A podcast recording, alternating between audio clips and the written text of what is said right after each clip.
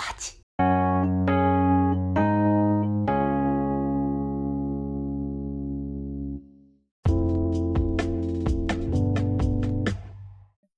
いやさ、その、荷物が多い人もさ、うん。新しいバッグ買えばいいんじゃない？ちっちゃい。ちっちゃいね。ううんんうん。ちっちゃいのもね、いいですよね、多分。そこに入るのだけ持っていけばいいじゃん。だからもうポーチ持ってきたいんだったら、ポーチだけにしてお財布捨てていけばいいんだから。でもね、本当に、これはまあしょうがないと思うんですけど、うんカバンが増えるだけの人もいるんですよ。もう一個持つっていうことね。じゃあでっかいの一個持った方がいいじゃん。やっぱり中身の精査がね、その方とね、ワッチンマイバッグやった時に、自分自分でもびっくりしてたんですよ。こんなの入ってたんだっていう人も。使ってないじゃん、もう。だからこう、やっぱり心配だから、本当にもうカバンの中に丸々入れて、で、あそこに入ってるから大丈夫っていう気持ちがあるから、うんうんうんうんカバンも変えなくて、うんうん。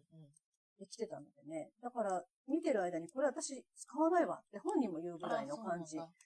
一回こう全部出してみるっていうのもね、すごく良かったのかもしれないなと思いました。例えば何がいらんの？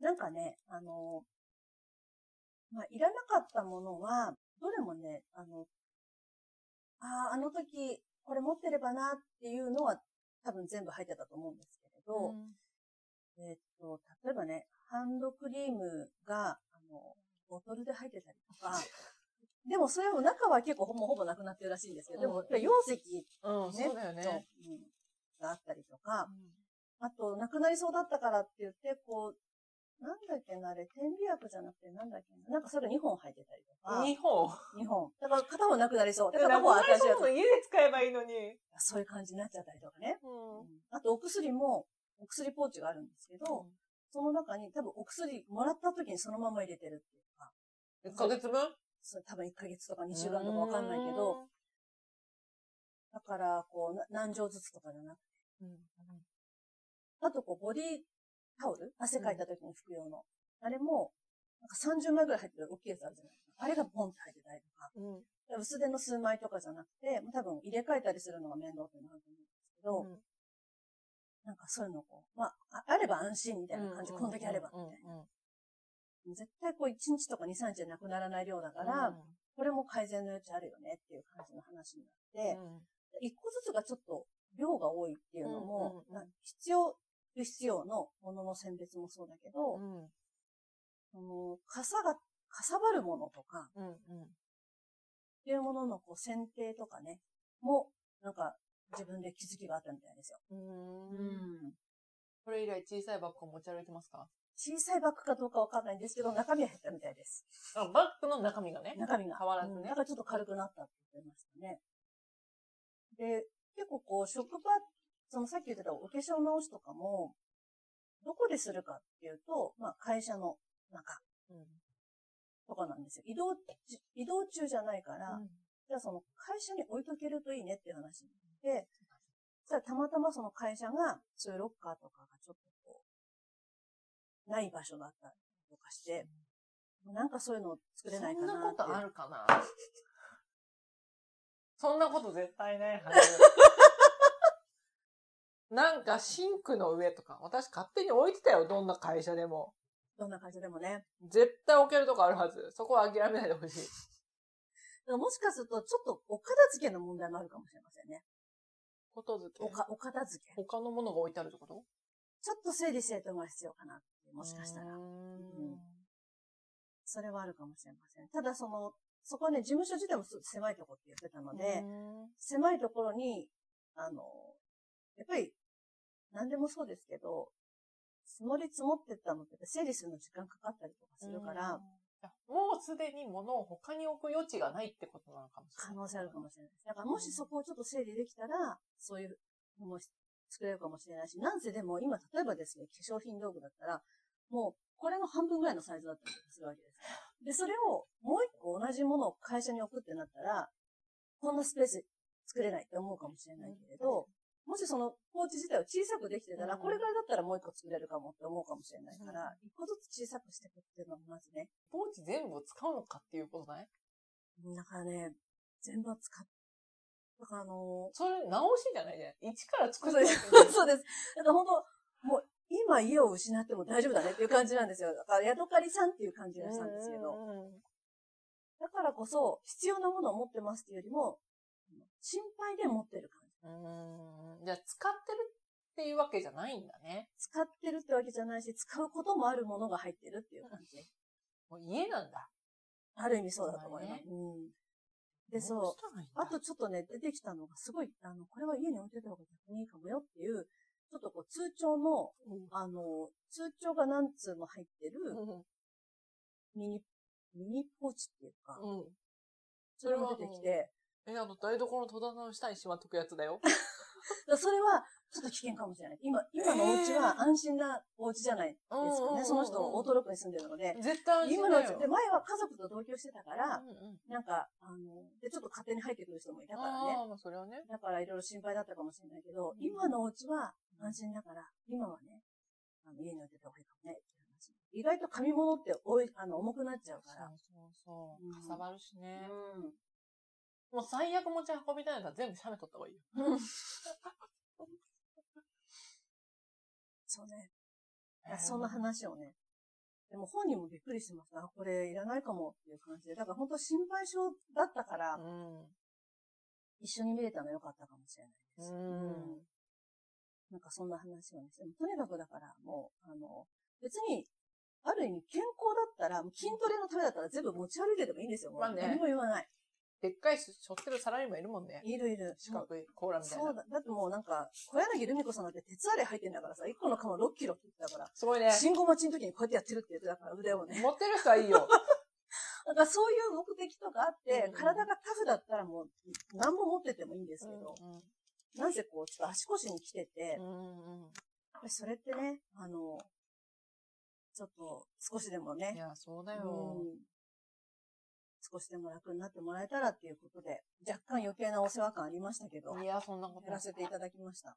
なんか一人でやるよりも、うん説明するから二人でやった方が初心者向けかもね。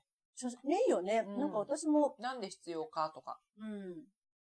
で、例えばその人によって必要なものも全然違うから、聞いてみて、ああ、やっぱりそれは必要なんだね、とか、うんそれは外せないんだな、みたいなのとか、結局その、前私がいた職場の上司も、本当に汗っかきの人だったので、ん。お昼間に全部すっぴんになっちゃうんですよ、その、汗かいたりなんたりしてるので、うんうん。うんもう油取り紙とか取ってたりとかするだけど、もう一回お昼に塗り直して、うん。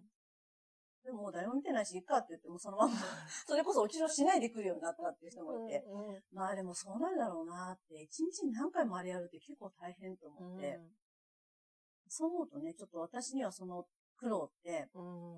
わかんないじゃない。それこそそこへのレストランとかにあるあの薄い紙で押さえただけで塗り直したみたいに、あの、マットになってくれるのでね。うんうん。うんでそんなにこう目もギュッてつぶったりしないから、アイラインとかもそんな消えないし、うんまだ本当朝作った状態がほぼ、うんまあちょっと触っちゃったりするとね、眉毛とかあれだけど、うんうんうんだから、その人にとっては、その、ファンデーションは絶対持ち歩きたいし、あと、結構よく笑う人なので、アイラインとかも取れやすい。うんアイライン引いたりとか、うんうんアイラインも持ち歩くんだ。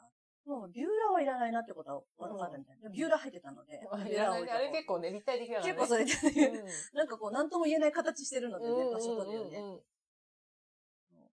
で、眉毛は描かなくてもいいぐらいのしっかりとした眉毛してるから、もういらないし。うんうん本当人によって必要なものは全然違う。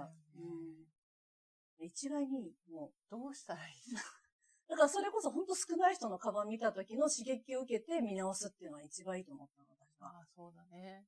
ということは日本有数の トップレベルのね。ちょっと意外だったな、このカバンは。ちょっと今日ね、移動だったのうんで。いつもあの、美獣ついてる。今日は可愛いやつマイバッグに限ってね、こんなほんと力の抜いたどうでもいいやつを。そう、お母さん放出させたよ。これはリベンジが必要ですね。わかりました。じゃあまた次回やりましょう、これ。もう今完全に夏休みモードなんで、ほんと。そりゃそうです。そういう時もあった方がいいですよ。ほんとうん、どこに行くにもなんか、部屋着みたいな感じで行ってます。あ、結構こういうので出れるんだ、私はって思ってる。自分のこう、なんか幅がわかりますよ幅ね。がわかる。あ、うん大丈夫だわ、みたいな。なんかほんと、すべての街で、あの、なんかさ、表参道でうんサンダル履いてワンちゃん散歩してる女の人がいるじゃんいま。すね。あ、住んででんのか、この人みたいな。っうんうんうん。ていう顔をどの街でもしてる私は。銀座でもやってますか？池袋でもやってるしあ、麻布十番でもやったし、あ、サブでもやったんだ。やったし、銀座の隣、京橋かな、うんでもやったし、うん結構やってるな。あ、いけるんですね。いけるね。いける、本当に。ああ、と思って、好きなのにな、銀座エリアと思いながら。でもこういう脱力したまま来ちゃった来ちゃったっていうね、やってますけど、でもその、カバンを小さくするには、うん結構コロコロカバンを変えたらいいかもしれない。うんうんうん。見直すからね。そう。ねで、毎日入れ替えてると、もう決まったのしか入れ替えなくなってくる。うん。で、今日とかはほら、ちょっとあの、遠出するから寒いかもと思って上着持ってきてたりとかしたけど、それも、明日はほら、近くのコンビニ行くだけだったらいらないから、うんその、カバンにも入らなくなるし、うんとかってこう、そぎ落とされてくから、そうだよね。っていうか、できればね、カバンを持ってきたくないの、私は。だから、その、コンビニ行くときとかも、うんあ、スマホだけか、持ってけばいいんじゃないかな、とか思って、こう、スマホだけ持ってくんだけど、あ、ダメだ、免許持ってかなきゃダメだ、とか、っうん。ていうことで、まあ、結局、カバンに免許だけ入れて持ってったりとかするんだけど、持ってける体力がある人はどうしたらいいんだろうね。それちょっと考えちゃうな。そこなんですよね。今、現状だって、背負えるんだもんね。しょってるね。うん。だから持つことが苦じゃなかったら、人ってやっぱりどんだけでもやっちゃうと思うんだけど、うんそこでね、体調崩すから見直すっていうことが出てくるわけで。結構それだってもうギリギリのラインいや、だとそうそう。ギリギリだから今こうメスが入ったわけですよね。そうだよね。んもう今メス入れなかったら本当に膝にメス入っちゃう。膝にメスが入っう。うまい。うまいこと言った。どっかに入るんです、メスは。どっかに入るんだよ。どっかにメス結局は入るんですそうなんですよ。うんだからね、もうせめてこう痛みがない方に。それあんたと思うけどね、本人的には。ちょっとね。リュックに。まあね、まあね。でもちょっと恥ずかしいって言ってました。恥ずかしい、そりゃそうだよな。恥ずかしかった。でもこれを機に少なくなればね。うん。うん。基本的にもう心配、心配が土台ね。あの、よりヘルシーにっていう、こう、願いから来てるし、あの、心配はやっぱり一人ではなかなか解消できないから、あの、他の人の話を聞いてみたり、あと、そそれもあの、なんていうのかな。他の人のアイディアとかも聞いたりしてる。と、あ、そっか、そういうことしてるんだとかね。でも本当に、あの、近くにコンビニがあれば何とかなるから大丈夫って言ってる人もいて、で、確かになっていうね。だからよっぽどのことがない限りは、止まるんでもない限り、コンビニがあればね、なんとかなるよねいや、止まっても大丈夫だと思う。止まっても大丈夫ね止ま。っても大丈夫だと思う。一日ぐらい。一日ぐらいね。うんもう本当に今全部揃うからね。いや、そうだよ。で、意外とだって、必要なものは少ない。名言出ました。必要なものが少ない。少ない。うんちょっとやってみてほしいよね。何をやったらいいですか？一回全部置いてく。待ってください。全部置いてくるの中にうん入ってないものは何ですか？スマホ。スマホね。もうお財布もいらないと思う。私職場にお財布持ってかないもあ、本当。ん。うん。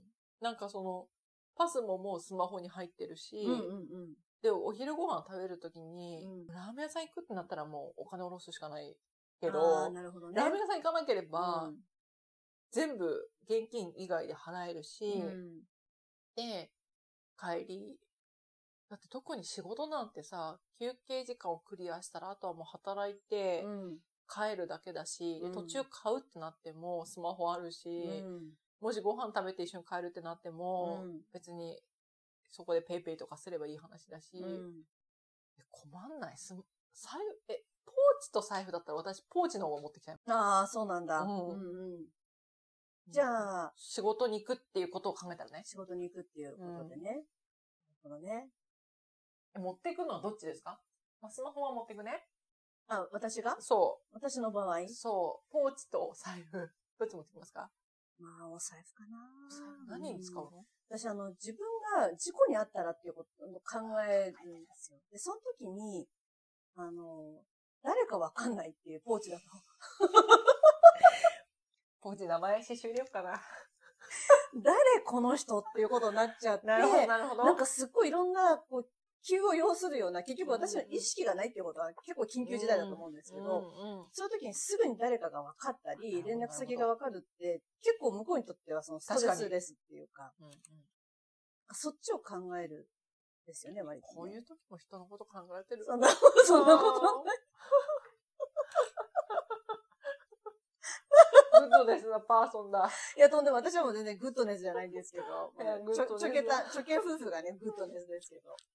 そう、だからね、誰、誰かっていうのが分かった方がうんいいなと思っていて、そういう意味でお財布は持ち歩くっていう感じかな。うんマイナンバーカード入ってる。入ってます、いつも。うん、免許持ってないからね。うん、あ、そっ多かそっ分その。自分の、自分とはっていうのを表すのが今それだけ。でも保険証弱いもんね。保険証はね、もうね複数じゃないとダメじゃん。いや、本当でも最近インターネットはもう保険証しか持ってない人アウトになったのよ。うっそソフトバンク光は保険証しか持ってない人申し込みできない。結託してんな。貧乏だ貧乏だこれ、ノーさん黙ってないぞ。ノンさん黙ってないよ。ノンさん生きてたらノンさん黙ってないよ。見ててね。あこれ陰謀起きてるって言って。あ、そうか、やっぱり中国系の会社だから。絶対そうなる。絶対そうなる。だよね。うん絶対そうなりますよ。陰謀だだから一応ね、私としてはそっちを持ってきますね。そうだね。それ言われちゃったらもう、あの、お財布持ってくっていう人を止められない。ただ考えた方がいいのは、お財布の中身ね。あなんかね。うんでも今は長財布だけど、うん普段は長財布じゃないでしょ、うん。もう良くない？それで。まだ減らせる？ち減らせる人ってどういう人が入、何が入ってるんだろちっちゃいお財布も、私もあの、厳密に言うとお財布じゃないんですよ。うあ、そうなんだ。私あの、カード、カード入れ、多分ね、ボンボン持ってるのと同じだと思うんだけど、蛇腹になってるやつ？そうそうそあ、そうなんだ。う。で、やっぱりカードの枚数が多いのうと、ん。実質現金そんないらないじゃないですか。うん。だから1万円札とか5千円札が1枚入ってればいいし、あとそのカード入れの真ん中ってちょっとスペースがあるじゃない？あの、そこに私小銭入ってるんですよ、ね。ああ、そうなんうだ。ん。うん。別にあの、小銭のところがファスナーになってなくても、うんうんうん全体がファスナーに止まってれば、うん普通に小銭って出てこないから、うん。うん中で暴れもしないし、うんそういう使い方をね、していて、うんで、この前その、ちょっとお財布を新たにしようと思って、お店に行って買ったんですよね。うんでその時に、それこそお財布なのか、今までみたいにカードケースの中をお財布っぽく使うのかを悩んでて、でもお財布にしようと思ってたの、最初は。うんでも、本当にカードが少なくしか入らなくて、うんそうなんだよね。だから、なんか小銭が出しやすいとかも大事だけど、出さないし、そんな。うん、実際ね、うなんかの時のために入れてるぐらいだったり、ん。それこそお釣りみたいなのが出てきた時にしまうぐらいでいいから、なぁと思ったら、やっぱりね、またカードケースを買ってたやっぱり、やっぱそうだよね。なんかあれが一番私今ちょうどいいんですよね。うんっていうことはさ、うんその荷物が多い人はさ、うん割と現金主義なのかな？だから、お財布の中開けて、うん大きなお財布でも何でもいいんだけど、何にそんだけスペース使ってるか見た方がいいよね。うん結構そういう人ってパンパンになってたりとか。そうそうそううそうそう。うん。私の場合はレシートが多かったりとか、う。あ、とやっぱりカードもね。でカードは結構整理したけど、やっぱり普通のお財布だとカードの場所少ない。少ないよね。うん。ぱりカードはね、あの、できるだけオンライン、やっぱアプリにできるものはしてるけど、まず、えっと、銀行のカード。私、銀行のカードが2枚あるんですけど、うん2枚。そして、えっと、クレジットカード、うん。で保険う証、ん。マイナンバーカード、うん。もうこれだけで5枚うん。でしょ、うんうんもう5枚だとさ、結構お財布のカード入れは結構危ないよね。あと危ない1枚とか。本当もうそんな感じ。うん。あと私にとって大事なのは、この、ユナイテッドシネマグループのこのカード結構大事。何それ何に使うの？これなんか一回見るとユナイテッド、シネマ？うん、一回見ると、確か1ポイントついて、うん。なんか2ポイントか3ポイントぐらいで1回見れるんですよ。すごいじゃん。すごいでしょ？どこの映画館これはね、前はお台場にありま、あ、今もお台場にあるんですけど、うん。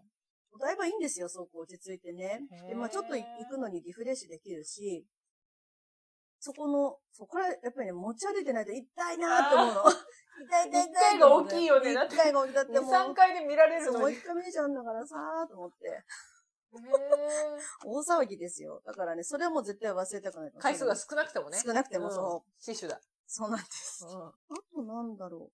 あと、まあ今だったら、えーっと、マイナマイナンバーカードやっぱね、厚みがあるからね。いや、本当にうね。ん。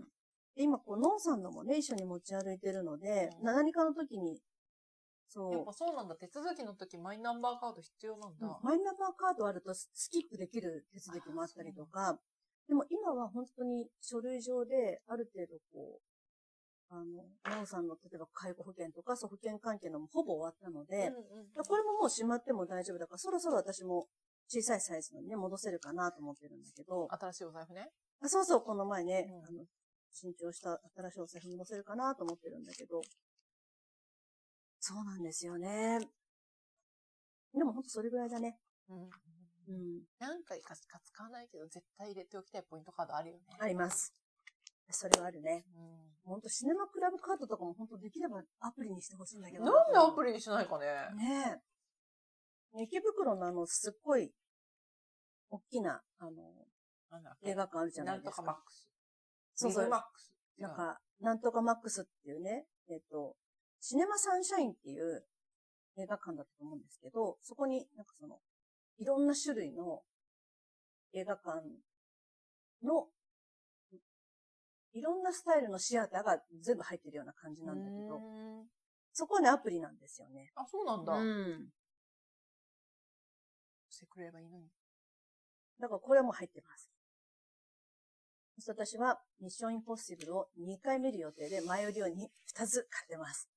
すごいじゃん。いつ行こうかなと思って。トム？トムです。えまあ、あの、ただ私知らなかったんですけど、ミッションインポッシブルって今まで6作ぐらいあるらしくって、うん見てった方がいいよって言われたんですよ。うん。見てないのに2枚買ったの？そう。なんで2枚買ったの？あの、コマーシャル見て、うんコマーシャル見ました、うん見たことな見たことないい。やるんだって感じ？すっごい、すごいんですよ。あの、アクション、なんか、トム・クルーズってちょっとこう、なんていうのかな、西洋のジャッキー・チェンみたいなさ、あの、スタント使わないみたいなね、。うんうんうんところあるじゃないですか。うんで、去年やってた、あの、トップガンの、うんあれも素晴らしかったんですけど、うん実際に自分で操縦してっていううんね、あの、ミッションポッシブルのコマーシャル見たら、最後のシーンが、バイクでガーって走ってるんですよ。山道の中をガーって走ってて、で、すごい崖をバーッと飛び出すんですよ。でうん、バイクも離れて、バイクの体がふわーって飛んでるんですけど、それで崖から落ちていくっていう場面やってて、う C じゃん。死ですよ。C?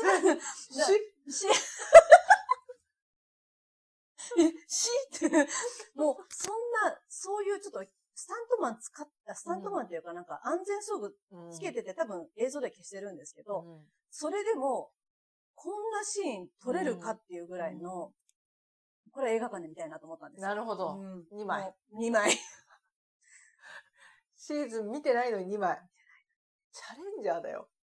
だから見ていこうと思って。そうだね。そしたら Amazon プライムであるらしいので、うんうん。だから全部見てた人がやっぱ十何、13時間ぐらい見つかかったって、それはそうえーだよね。そうなの？6作なんだからと思って。あそっか、それ1個そうだね。に、ね、2時間ぐらいと思えば。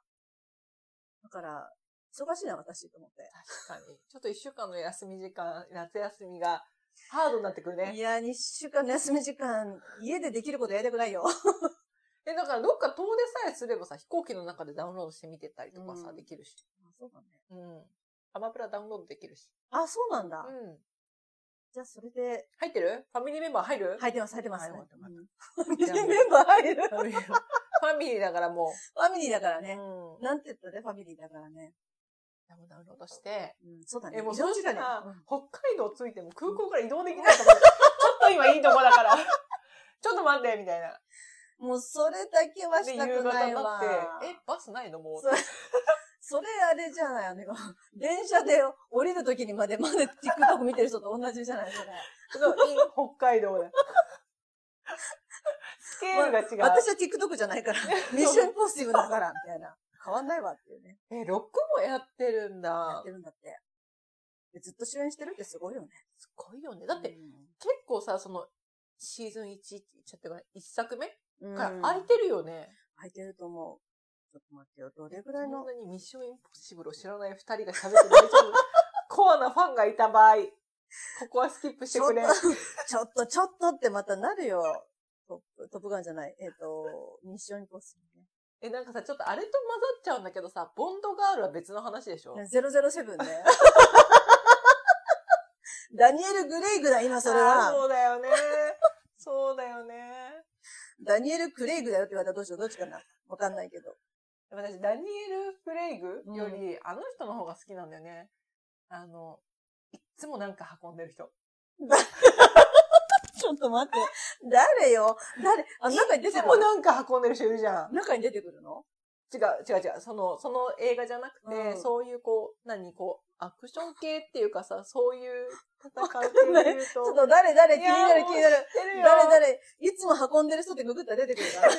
もうね、あの、いろんなドラマやってるんだけど、いっつも何かの運び屋なの。スキンヘッドの、めっちゃ戦う。はいはいはい。あの、元レスラーの人かなあの人レスラーなんだ。なんか、運んでるのって。アクション俳優？アクション。私ね、この間それを Amazon プライムであれ見たんだよね。アイスロードっていうやつ。あれ名もすごい良かったなアイスロード。悪役が一生死なないの。何回も死んだはずなのに。そういうの大好き。ちょっと待って。えアイスロードね？出てこない？映画アイスロード出てきた。ちょっと待って。でも、スキンヘッドの人出てこない。え、絶対で、えアイスロードね。この人はアイスロード？あ、違ったわ。違う人、別の映画だった？そう。でもそのアイスロードはめっちゃ良かったの。わかった。アイスロードもいアイいんだ、ね。スロードの悪人が一生死なないから。いやー、マジで不死身。生きる希望を沈ませるな。いや、本当にそう。あのね、単純な話なの。あの、あ、そうなの？氷河、うん北極かなんかの上を、うんあの、なんかを積んでトラックが走んなきゃいけなくて、でも早く行き過ぎると摩擦熱で雪が溶けちゃうし、はいはい遅く行ったらそれでトラックの重みで沈んじゃうから、一定の速さでトラックを走らさなきゃいけないのに、悪者が邪魔してくるっていう。ただそれだけの話なんだけど、アルマゲドンの。アルマゲドンの脚本家が放つや、決死のレスキューエンターテインメント。いや、ほんと感動したから見て、北海道行くとき。ちょっと、14時間目からは。どこの国行くんだろう？私、北海道そんな長いこと乗ってられるから。ちょっと往復できる。ねちょっと一回沖縄行ってから、ね北海道行くとかしてくれないと。だったらもうドイツ行って片道するぐらいだから、なんか、ドイツ行けたかも。まあダメだ、パスポートがだから。パスポート問題がねパスポート問、題がね日本が狭いばっかりに。申し訳ないよいやいや、もう私が名前変えてなかったからだよね。え、どこ、誰だろう？待って。トランスポーターとか言ってる人。ちょっと待って。あの人イケメンだと思わない？え、違う人ですけど。トランスポーター出てきたよ。トランスポーター。スキン、スキンヘッドにちょっとこう、髪の毛生えた感じの人？いジェイソン・ステイサムさん。あそうこの人、この人ね。つも運んでるの、この人こ。の人ね。いつも運んでるんだ、ちょっと。寂しげじゃない？なんか。哀愁型で甘めの顔してる。その、いつも運んでる時もだって寂しそうだもん。だっても運転席で一人。元飛び込み選手だって。すごいね。水泳の？そうだね。身長178センチ。あ、そうなんだ。なんか、ガタイが良すぎてちっちゃいかと思ってた、もっと。168ぐらいかと思ってた。ああの、バランスがあれだね。そうやっぱりね、横についちゃうから、縦長のシュッとした感じは出ないね。うん。私、初めて見たかも。え、嘘いつも運んでる。この人が出てる映画、見たことないかも。え、嘘見たことないかも。あじゃあ、初めましてなんだ。うん。いつも運んでるって、この後から、こ 後から来るんだろうな、このフレーズ。この人いつも運んでるって言ってたな、あの日っていう。そうね、そうだよ。んでさ、その人が選ぶパートナーが毎回さ、もううんスーパー美しいモデルで、おっきい、スラッとした人なの。あ、そうなん余だ。計になんか小さいイメージついちゃったわ。あー、なるほどね。そうかもね。硬いし。私はその、なんか運んでるって言った時に、私、ドウェイン・ジョンソンって人のことをちょっとイメージしてました。褐色の？この人、この人、そうそう。あこの人元レスラーじゃなかったっけ、確か。ああ、その人はそう、納得の体格だ納ね。得だよね。もう漫画みたいだもん、この、かっこいい。そうかっこいいよ。よね。かっこいいよ。ね。この人にしか地球は守れないと思わない？この人にしか守れないものはたくさんありそう。あるそうあなたにしかって言われることを、また僕にしかって言われる。また俺みたいなことはたくさんありそう。もうあなたしかなんですっていう。本当に。本当にね。そう。この人でもなんかこういう、なんかこう、わかりやすいキャラだから、私の印象ではこの人ってもっと、なんかこう、ナイーブなうんうん役とかね、もう結構合うんじゃないかなと思うんだけど、なんかいつもそう体張ったみたいなさ、そうだよね筋肉見せてもすぐ脱いじゃうみたいな、なんかそういうのばっかりや上ってるけど、半身裸しか見たことないけど大丈夫。そうだよね、見せられる体っていうさ、私見せてうわって言われるさ、だからそのうんやっぱり現地の海外のアメリカの人たちも好きな体なんだろうねそうだ。ね。あの、憧れなんだろうね。多分こういうふうになかなか、身長196だよ。196でこの体の作り。なかなかね。だってね、職場のね、細川くんっていう男の子がいるんだけどうんさ、細いの。細川くんって本当に細くてさ、うんいつも手をすり合わせて仕事してるのね。寒いから。かわいこうやってね、息を吹きかけて。かわいそうにで、うん夏だからさ、エアコンがすごいからあさ、あ、そうだよね。で、のまたすごいところに、エアコンがちょうど当たるところに座るわけ。うんうんで、それなのにさ、寒いからさ、うん紙コップを両手で包んで、ふーふーしながら、夏だよもう外でさ、死人が何人も出てるっていう夏にさ、ふーふーしながら飲んでる細川くんが、うん。なんかこう、目をキラキラさせながら、うん。台所のところでシェイクしてたのね。うんうんどうしたの？って言ったら、僕、プロテイン飲み始めたんですよって言って。えええそうなんだ、ん。なんでそのプロテイン飲み出すようになったかみたいな。うん。最初その結構不規則っていうか体にいいこと何もしてないから、うんうんまあ、ちょっとタンパク質補いたいなとか思って飲み始めたんですぐらいしか聞いてなかったんだけど、はいはい。あの筋トレも、あの、やり始めたみたいな話も聞いて、でも全然わかんないんだよ。まうん。だすごい細くて、ダボっとした服着てるしね。ーうんうん。だけど、筋トレ3ヶ月ぐらい、もう人生で初めてなんだってこんなに続いたことってなくて、うん。で、それでもう何が変わったってもう眠りの質が変わったんだって。へそれで、僕知らなかったんですけど、朝起きた時に疲れが取れてるってことってあるんだって思ったんですよ。言ったの、彼かは。わいそうで、だなんか、あれ、私と同じ匂いがすると思って、それいつからって聞いたの。たらもう小学校っていうか物心ついた頃からえー僕はいつもそうでしたって言って、もうすごい疲れやすいし、うん。朝疲れて起きるんですって言われて、うん。あそうなんだって言って、よかったね、筋トレが、そういう成果が出てって言って、うんうん。で、そうなんですよ。だからもう僕にはできないと思ったんですけど、もう、筋肉をどうやってつけたらいいかっていう理論からもすごいめっちゃネットで検索して、変わるようになったんですようんって。言って、今まで何回も成長、あ、トライしてきたことだったのに、なんで今回は違ったのかって聞いたの。うんうんそしたら、中村さんの裸を見たんですよ。うん中村さんっていうのは同僚の男の人なんだけど、おうおう多分一緒にサウナかなんかに行ったんだよね。うんさあ中村さんは本当に細マッチョ。へすっーごいもう骨格がこう今時の線が細い人なんだけど、うんちゃんとこう筋肉をつけてる人らしくて、うんでもそれはもう服の上からは全然わかんないのね。こうダボっとしてる服を着てるから。うんうんでも相当感化を受けたようで、うんマジで中村さんの裸すごいっすよって。私には到底見れないものをすごい自慢してきて、マジすごいっすよって言って。うわ、どんだけアピールされてもわか、わかり、わか、計りないね。そう、本当に。だってもう見た目から全然わかんないし、うんこう普通の、あの、優しい感じの男の子なの。あの子がそんなに筋肉ついてるの？いや、マジで一回見た方がいいっすよ。とか言われて損してるどぐらい。のように？どのようにだよね、本いや、当どのようにだよ。ね。へえ。だからやっぱりその、見るって相当インパクトあるんだなと思って。だからドゥェイン・ジョンソンの このボディを見ることで、そ,、そうねの、私たちが感化を受けないのはなぜかっていうと、あまりにかけ離れすぎてるからじゃん。でも、中村くんと細川くんの骨格はほぼ同じなのね。細い。でこ近いんだねう、。色も白いしね。うんうんうん。だから、その、アメリカ人から見たら、うん結構骨格は一緒じゃん、ドゥエイン・ジョンソンと。うんうんうん。俺もなんか鍛えたらこういう風に なれるんじゃないかみたいな、ちょっと夢も見れるのかも。もうね、書いてるみたいなもんだってい。や、本当に、アアニメから出てきたみたいな。ん。風神雷神ぐらいじゃない？いや、ほんとほんとほんと。日本人風神雷神見てもいい体だなとか思わないもんね。そう思わないもんねもうなんかああいうものみたいなそう感じでね。そうそう憧れなんだろうなあたくもさんのものを守ってきたね、彼は。うんすごいね。結構いい年だったと思うんだよね。だから、あ、そうなんだ。うんほんとすごい努力してると思う。51だもんね。でも全然さ、変わらないよね。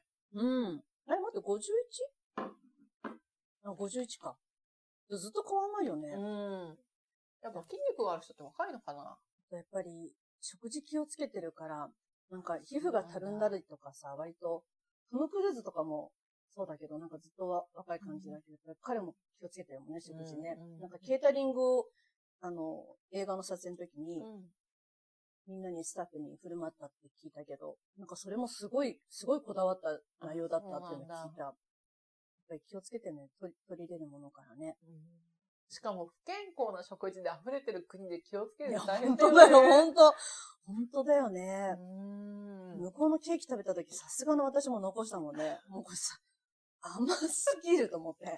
美味しいとかじゃよくわかんない。もう甘いっていうのしかわかんないわ、と思って。さすがにね。いや、ドウェイン・ジョンソン、すごいね。え、彼はさ、どういう映画だっけ？なんか有名なシリーズある？あ、NCIS。ワイルドスピード？とか、あと、なんかでも、シリーズで見る気がするけど、それはワイルドスピードなのかな？そうかもしれない。ワイスピ。最近やってたよ、確かに。うん。映画プロデューサー、実業家、元プロレスラー。リングネームのザ・ロックとしても知られる。いや、ロックだもんね。プロレスラー時代は絶大な人気を誇り、2022年の年収は約300億円となり、最も世界で稼いだ俳優1位にランクインした。あ、そうなの？トム差し置いてねえ、去年。去年、へえ。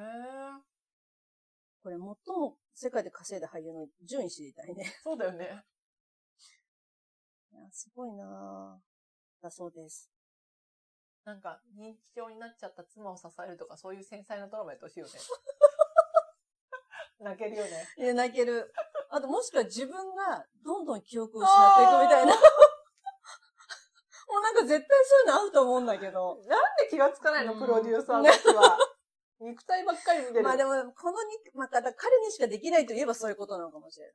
キアヌ・リーブスでもいいじゃん、その役とかなっちゃったらさ、もう確かにキアヌ・リーブスもいいよねってなっちゃうけど。じゃあ、すごい力を持て余してるけど、なんでこの力持ってるか覚えてないヒーローとかどう？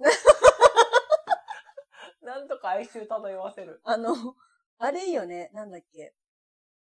サムソンの役とか。あの、すっごい力持ちなんだけどさ。あの、女の人に騙されてさ。あの、哀愁漂わあれじゃん最後に。そうそう。目くり抜かれちゃってさ、なんかこう、で、もう力奪われちゃってさ、もう最後にもう本当に渾身の力を振り絞ってさ、あの、反逆者たちを、もう自分と一緒に。もうそういうのぴったりじゃない？ぴったりだよ。サムソン。そんなドゥエイン見たことないっていう言葉が聞こえてくるね。He is Samson っていうなんかタイトルで。ちょっと、ちょっと映画作ってほしい。作ってほしい本な結構いいと思う。二人は見るよ、少なく二とも。人は見、二回ずつ見るから。さあ、本当 What's in my bag ありがとうございました。とんでもない。そして2番目書いてあったこといきますよ。うんうん。失恋を分かち合いたい。これもタイムリーですね失恋を分。かち合いたい、ね本当に。皆さん本当あらかじめ言っておきますけど、恋バナじゃありませんから気をつけてください。失恋を分かち合いたいと言いながら、失恋のような悲しみっていうことですから、そうですよ。うんもうファーストラブを一生聞いてます。7月末まで本当に一生聞いてました。あーとか。空見上げて、あーって言ってみたりとかしてました。マッチしてました。マッチしてました。してた本当に。泣けた？うん泣けたよ、本当あまた本、また出会いたいなと思いました。ね、なんで今回こんなに引きずってるかを説明しますと。まず何を引きずってるかっていうところから行きましょうか。あ、そうですね。そうですね。みんな、わけがわかんない。あ、そうだよね。。みんなごめんごめん、置いてったわ。何かっていうと、はい。あの、会社を辞めたんですよ。こんなに仕事が好きな人がね、そうなんですよ。もうこの人のためだったらと思うような上司もいた。そあの会社をね、なぜ辞めたか。いやまあこれがもう結論ですけど。う。うん。はい、じゃあ、ちょっとプロセスに行きましょうか。なんで辞めたかっていうと、はい。推しが押せなくなったからです。辛いな辛いなぁ。本当に辛いな星が押せなくなってうまいこと言いましたね。ぁ。そうですか。うまいこと言いました、押せないんですよ、推しが。星が、星が変わってしまったから。そうですよ。で、それなのに、あの、辞めますっていう面談で、直属の上司っていうか社員の人とやって、じゃあいついつに、あ有給消化していつ、7月末で辞めましょうみたいな話をして、で、7月に入ったら、もう一回呼び出されて、うん。なんで、そういえば、ボンボンちゃんが辞めたいって思ってるか聞いてなかったなと思って、って言って、ちょっと一回面談しようと思って、この時間設けましたって言われて、うん。そういうとこだよってなったの。まず。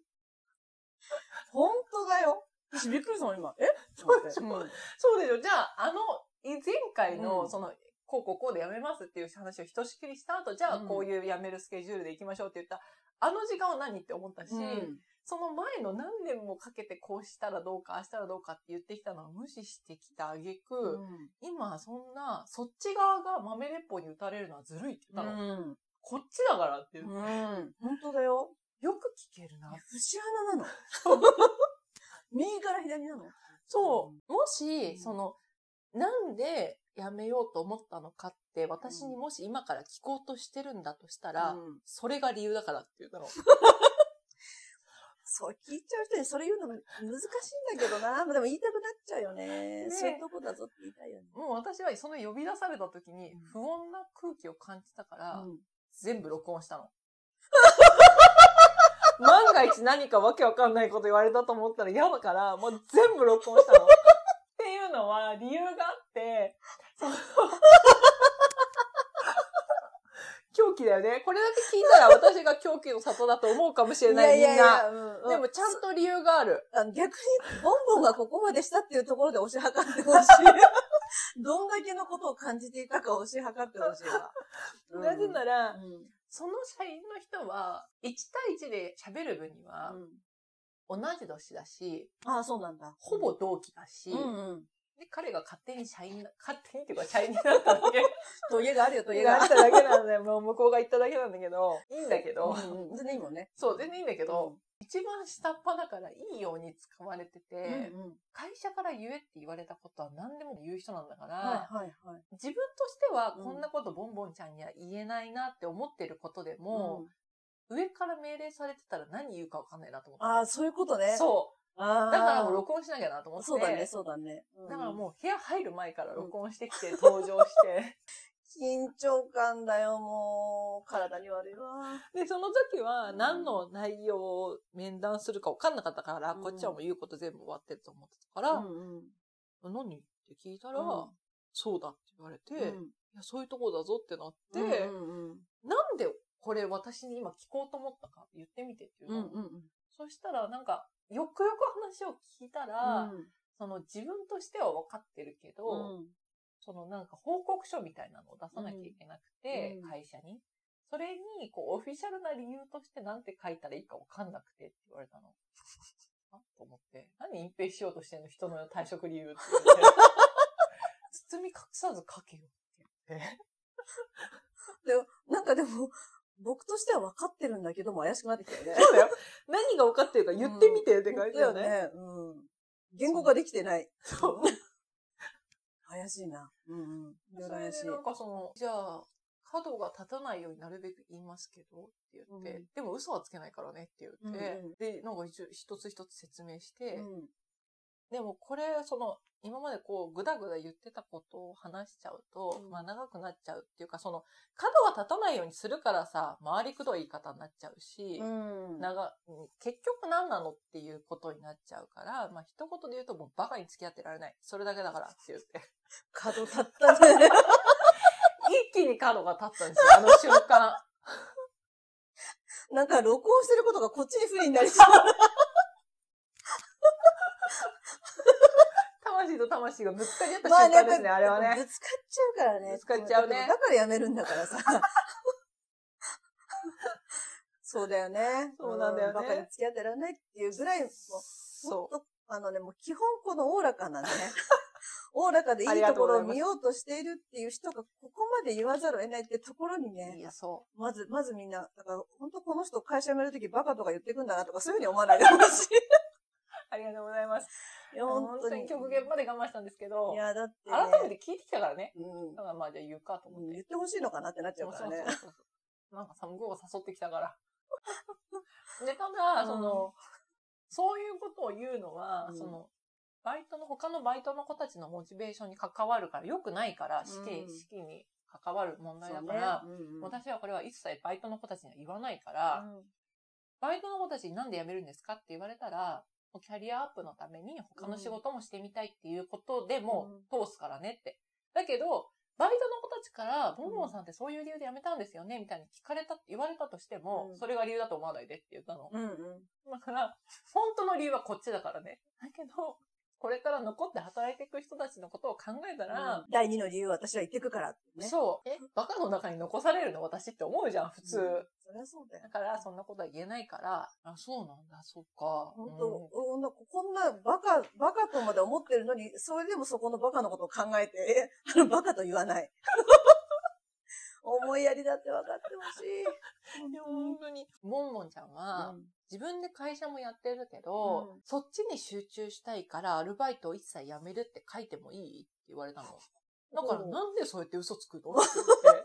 私はもともともうこの会社に戻ってくるってなった時に、もうルーシー流に会社もやろうと思ってるけど、うん。働くっていうことも続けていきたいから、うん。両立できるっていう条件でうん。ここに戻ってきたから、うん働けるんだったらこれからもずっとここで働きたかったんだよ。うん。それを何こう、いいように 書いてくれちゃってんの。そんなの絶対書かないでって言うの。そういうことを書くと、うん。私がまだ戻ってくる余地があるって思われることが嫌だから、もう一切の余地がないっていうことを上に知らしめてほしいって言ったの。だからそうでもしないと、なんか例えば時短うんワークにしてとか、忙しい時期だけ戻ってきてほしいとかっていう、第2、第3の交渉が始まる可能性がある。うん私はその目を潰したい最初から。うんもう更地にしていなくなりたいからって言ったら、あ、えっと、一応次の項目でそれできるかどうか聞けって言われてるってデータで、と思って。あ、一応みたいな。そうそう。一応この台本だとみたいなこと言もうなんか彼に気も、心はあるのかな本当に。見えてる景色が違いすぎるんだけども。本当に。だから、もうないよ、それもって言って。だからそこ、あの、よかった。逆にその説明、説問があってよかったけど、一切その余地がない。もう、二度と戻ってこないっていうことだけちゃんと書いててくれればいいからって言って、じゃあ、有給をちゃんと使ってやめようっていう話を私がもう一回して、で、有給の日数をちゃんと確認してほしい。うん。それはもう君にかかってるんだって話をして、うん。で、確認したよって1日2日後に言われて、うん。今月全部7日間使い切れば終わりだって言われて、うん。じゃあ7日を除いてシフトを組むねって言って、うんシフトを組んで、うん。そしたら7月の10日とか12日ぐらいに、別の社員の人からうん急に LINE が来て、うん。ボンボンちゃんの有給7日じゃなくて12日あるから、あと1日出勤したら終わりだよってしっか言われたの。りしなさいよえと思って、有給の残数の確認ができないの。と思ってしかも、大損じゃない？いつかって。えと思って、だからあと1日出勤したら終わりなの？ってなって、もう嫌になっちゃうね。急じゃない？ってなって、その、なんかまだあと2週間出勤する気持ちだったから、本当だよね。な何の身の回りも片付けてないし、えと思って、あと1日なのってなって。よくその人言ってくれたね、でもね。本当その人は本当に唯一仕事ができる人で、で、その人が7月末にもうこの部署にはいられないって言って違う部署に移動するから、うん私も急遽今月7月末で辞めることにしたのね。ああ、そうなんだ。そう。だから、あっぶねえと思って。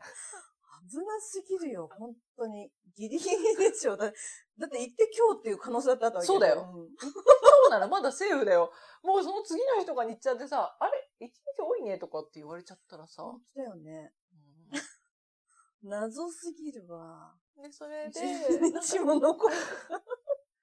あの、一日なんだけど、人件費の余剰とかを考えて、マックスあと2日出勤できるって言われたの。うん。でも、私は最終日をもうせこいとか人間じゃないとか何と言われようと、ルーシー・リュウが出勤してない日を最終日にしたかったのね。へえ。もう絶対に会わないって決めてたから、うんうん。もう、お、お、本当に推しが押せなくなると、こんなことになるわけ？もそう泣けるわ。絶対に合わないと思って本当にこんなに、あんなに好きだったのに。いや、本当にそう。でもさ、普通はお世話になった上司なんだから、うん挨拶の一言、挨拶の一つや二つしてった方がいいという声も聞こえてくる世間からは。それはよくわかる。でも、もう今の彼女に何と話しかけても、もう私が傷つけられる未来しか見えないの？いや、もうひどい。かわいそう。でもしかしたら違うかもしれないけど、かわいそうだ。でももう、そこまでのもう信用はない彼女にと思っ変わり果ててちゃったんだね。もう目の中が真っ黒に塗りつぶされてるから、光が入ってないもうね。光が入ってないから、ねうんそうそう。だからもう、私の、こう、これ以上彼女を嫌いにならないために、適。切な距離を取ってやめるためには、最終日に絶対に会わないようにするしかないと思って、こんなボンボン見たことないわ、本当に。かわいそうにね。それで、もう、1ヶ月間のルーシー・リュウのシフトを全部確認して、こんな自由を愛するボンボンが人の出勤に支配されている。そうだよもかわいそうに。だから私が好きな月曜日とか、水曜日とか、土曜日の出勤じゃなくて、たまたまルーシー・リュウがいない火曜日のうん7月25日を最終出勤日にするっていうのは、それはもう最初のシフトを組んだ時に決めてたのね。はいはい。そしたら突然、その、もうあと1日、2日しか出勤できないってことになっちゃって、あと2日どうするって言われたの。うんうん。だから、1日しか出勤できないんだったら25日を出勤日にするけど、うん2日出勤していいって言うんだったら、うんまあ、あと1日は別に、そっちが必要な日で、人が少ない日に出るし、うんうん。と25日に出るって言ったら、ちょっとシフト調整の担当の社員からまた連絡が来るから待っててねって言われて、うんうん。で、待ってたら、その人が少ない日が2日間あるから、この2日間に出てほしいって言われたの。はいはい。で、25日は入ってなかったのね。うんうんで、私はもう会社に今出勤してないじゃん、その連絡やり取りしてる時代、時は。だね。うんだから、ルーシー・リュウのシフトが見れないわけ。でも私の記憶をたどる限り、月曜日は絶対出社してるのね。で、2日とも月曜日って言われたの。うん。だからそれはできないと思って。うんうんだから、私の言い分を半分聞くか、うん私の言うことを100聞くか、どっちかしかないって言ったの。そうだから、もう1日選ばせてあげる。もしくは25日しか行かない。ああ、なるほどね。そううんうん25日を行かないっていう選択肢はないっていうのを言ったの。うん。うんうん25日すごい行きたい人みたいになってそうだね。何が何でも行きたい。25日行きた何いがあるのみたいな。お誕生日なのぐらいの。この日プロポーズされんのみたいな。分かってんのみたいな。すごい25日にこだわりがある人みたいな。すっごいこだわってるね。合ってるじゃん。ん。それで、だけど、えーでもど、両方ともこっちとこっち、別に17と24とかだったかな。人が足りないから来てほしいとかどうのこうのってまだ言ってたんだけど、もう所詮さ、うん私来月からいなくなるんだよ。うん、もう人足りないとかってその2日だけの話じゃないじゃ本当だよ、ずっと足りないし。ん。何になるのと思ってその2日を補って。うんだからもうどっちかしか行きませんよ、それはって言って、うんじゃあもう C って言うなら何日 ?17 日とか言われたから、うんうん17日と25日を出勤にしたのね。うんそしたら、17日のシフトが私出勤した時に、私だけ一人小部屋で働いてるのね。うんうんで、その小部屋にもう一人その唯一できる女の人うんがいて、いつも二人で働いてたの。うん。もう本当密になるのは危ないって言うけど、本当まさに、もう本当あの人が男だったら好きになってるぐらい、本当密で、マジで密で働いてたの。本当もう好きになっちゃうよっていうぐらい、すごい一緒に働いてて、危ない危ないっていうぐらい、あの、密になっても好きになるかどうかまた別問題の、それ彼女が良かった、性格が良かったから。ね、仕そうそうそう。うんそうそう。だからそのだ、からまあそういう二男の人なかっ親密な関係になるのは良くないっていうのはこういうことですね。そうなんだから、もう、あの、なんていうの、そういうこう、車の中で二人きりみたいなのに近いぐらいの感じね。そうそうそうそう。本当毎日毎日二人で仕事してたから、本当にもう危なかったなっていうぐらい、本当に、もうマジで最高の人なんだけど、だってその人はさ、ね。うんその、ルーシー・リュウの右腕みたいな仕事をうんしてる、マジでできる人なんだけど、うんすごいね。例えばさ、なんてブラインドを背にしてリューシー・リュウが仕事をしてるんだけど、夕方になると、すごい一番ルーシー・リュウから離れてる席に私たち二人は小部屋にいるんだけど、うん。透明だからガラスがね、見えるわけ、うん。席が。で、こう夕方になると、こう、ルーシー・リュウの方をチラチラ見るわけ、その人が。うんうん。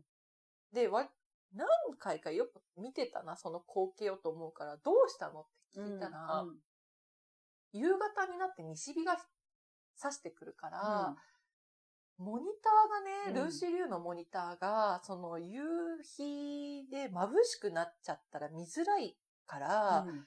ブラインドを閉めるタイミングを伺ってるっていうえの。え、じゃあなんでじゃあ閉めてくればいいじゃん、今うん。って言ったら、前にう、ん。その、もう眩しいだろうなと思って閉めたら、ルーシー・リュウがたまたまお客さんと電話してるところで、和中にブラインド閉めないでって言われたんだって。だからもうそれ以来和中にはブラインド閉めないように気をつけてるからって言って、いつもその夕日が差すタイミングで、うん。ルーシー・リュウが和中じゃないかを確認して、ブラインドを閉めてる人なのね。でも、それ以外の社員がルーシー・リュウが眩しいかどうかに気づく人なんて一人もいないのね。そうだろうねっていうか、気づいてブラインドを閉めたから怒られてるんだけど、なんちゅう理不尽。で、もう朝早く来て、あの、誰も掃除しないすべてのフロアをクイックルワイパーかけて回るし、加湿器も彼女しか掃除しないし、うんで全部水を入れて加湿器が運なんなのその。用できるようにするし、グッドネス。アナザーグッドネスがアナザ。ーグッドネスが、アットオフィスにいるんですよ。すごいね。で、それなのに、みんなは、こう、いろいろ仕事が終わらないって言って、30分とか40分とか残業するのに、もう彼女はもう6分とかには退勤できるの。うんええなんでみんなあんなに仕事があるかわかんないとか言っちゃって、もうすごいじゃん、一人で。。すごいね。えー集中してるね。集中してるよね。えだからその人と二人で仕事してたんだけえど、うんその人は一足先にもう部署を移動しちゃって、7月下旬はもういなかったのね。うんだから私がその部屋で一人で仕事あしあてて、そうだね。で、そうしたら、その私が辞める日の、最終日の1日前の出勤で、17ね。17日に夕方、うん私の勤務時間残り1時間っていう時に、うん部下を引き連れてルーシー・リュウが部屋にやってきたのね。ええうん。何何何と思ったら、うんその明日、明後日かなんかに行われる会議の、うん会えっと、他の部署との会議のうんプレゼンテーションの練習みたいなのを始めたのね。うんそのここは小部屋だからやりやすいっていうことで。おー作業してんのに？そう。だからもういいんだけど、たまになんか会議やることもある。ウェブ会議とかやってる人もいるから全然いいんだけど、それを始めたのね。うんでも、それは良かったの。話してるから。ルーシー・リュウと上司が、うんあ、部下の人たちがね。ただあ、ちょっと確認していきますって言って、うんその部下が全員出払った時え間だったの。えうん。ええすで、ごい。私とルーシー・リュウは背中合わせで無言で20分。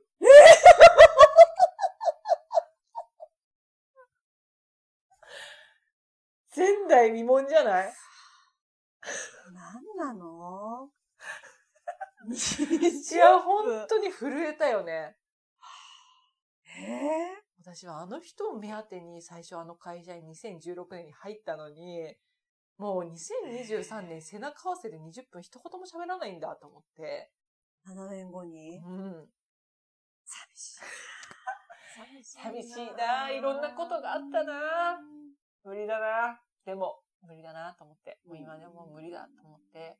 で、その後、えっ、と、部下の人たちがとことこと戻ってきて、うんまた、すいませんでした、始めます、みたいな。20分もいなかったの。いなかったよ。なんか確認とか、途中電話入ったりとかして、早く戻ってこいよとか思うのに全然戻ってこなくて。